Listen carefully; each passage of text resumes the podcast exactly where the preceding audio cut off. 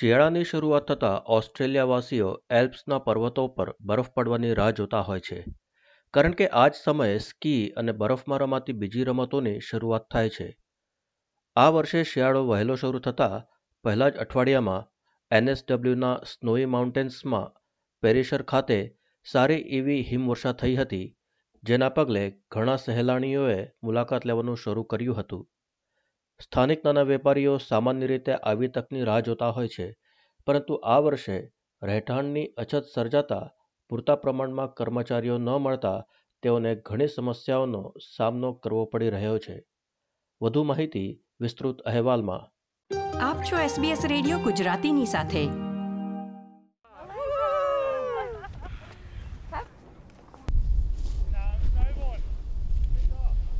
બર્ફીલા પર્વતોમાં જવાનો આનાથી ઉત્તમ સમય કયો હોઈ શકે ઋતુનો પહેલો સફેદ અને સ્વચ્છ બરફ ઓસ્ટ્રેલિયામાં એલ્પ્સના વિસ્તારો પર છવાઈ રહ્યો છે અને આ તો હજુ શરૂઆત માત્ર છે ન્યૂ સાઉથ વેલ્સના પેરિશરમાં ગયા અઠવાડિયે ઘણા પ્રમાણમાં હિમવર્ષા થતાં સ્કીના ચાહકો માટે એક આદર્શ માહોલ તૈયાર થયો છે સાંભળીએ સહેલાણીઓના મોઢેથી એમનો ઉત્સાહ Drove down last night.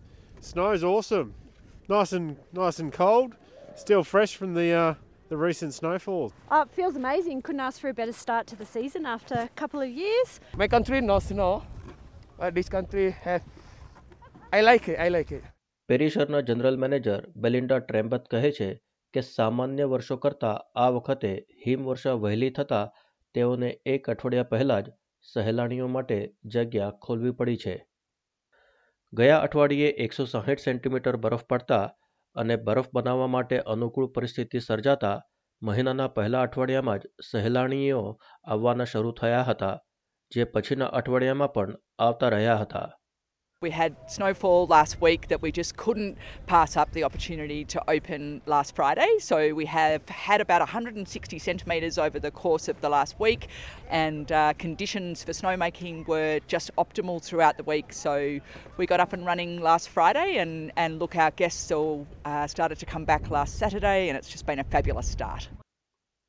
ગયા બે વર્ષો દરમિયાન કોરોના મહામારીના કારણે ત્યાંના વ્યવસાયો પર વિપરીત અસર પડી છે આ વર્ષે એમને આશા છે કે વેપારો ફરી સામાન્ય રીતે શરૂ થઈ શકે છે શિયાળાની ઋતુ અહીંના વેપારીઓ માટે મુખ્ય સિઝન હોય છે Certainly a tough, tough couple of years, but uh, we're really looking forward to a, a great recovery and really, really pleased that that recovery can can now be put in train with an early opening, um, particularly for our community where you know a lot of accommodation providers are, are relying on the snow on the ground and the guests returning uh, to support their small businesses too.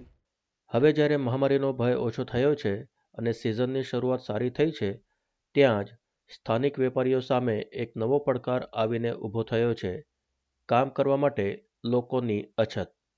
ખાસ કરીને જિંડાબાઈન જેવા સ્થાનિક ગામોમાં.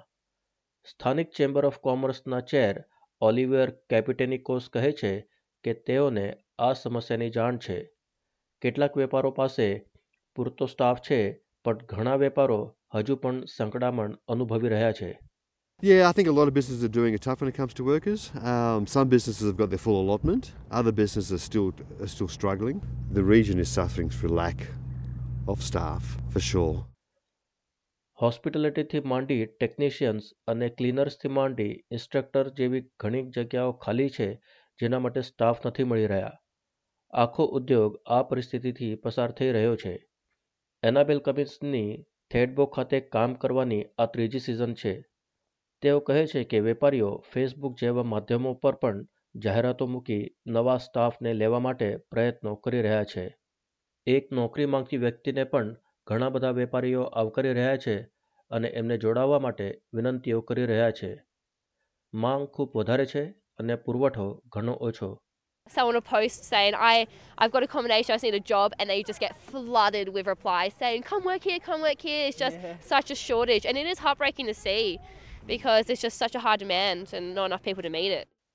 એનાબેલ અને એમના મિત્રો Andy તથા કિરણ જે દરેક સિઝનમાં અહીં નોકરી કરવા માટે આવે છે તેઓ પોતાને નસીબદાર માને છે એમને કામ મળ્યું એટલા માટે નહીં પણ કારણ કે રહેવાની જગ્યા પણ મળી એન્ડી કહે છે કે તેઓને રહેવાની જગ્યા સહેલાઈથી મળી પણ ટેસ્મેનીથી આવેલ કેટલાક કામદારો અઠવાડિયાના ત્રણસોથી ચારસો ડોલર ચૂકવી રહ્યા છે Um, I got pretty lucky just knowing some people up here, but yeah, I know a fair few friends from coming from Tassie that are just struggling hard to find places. And when they do, they're yeah paying three, four hundred bucks to share a room with four other people.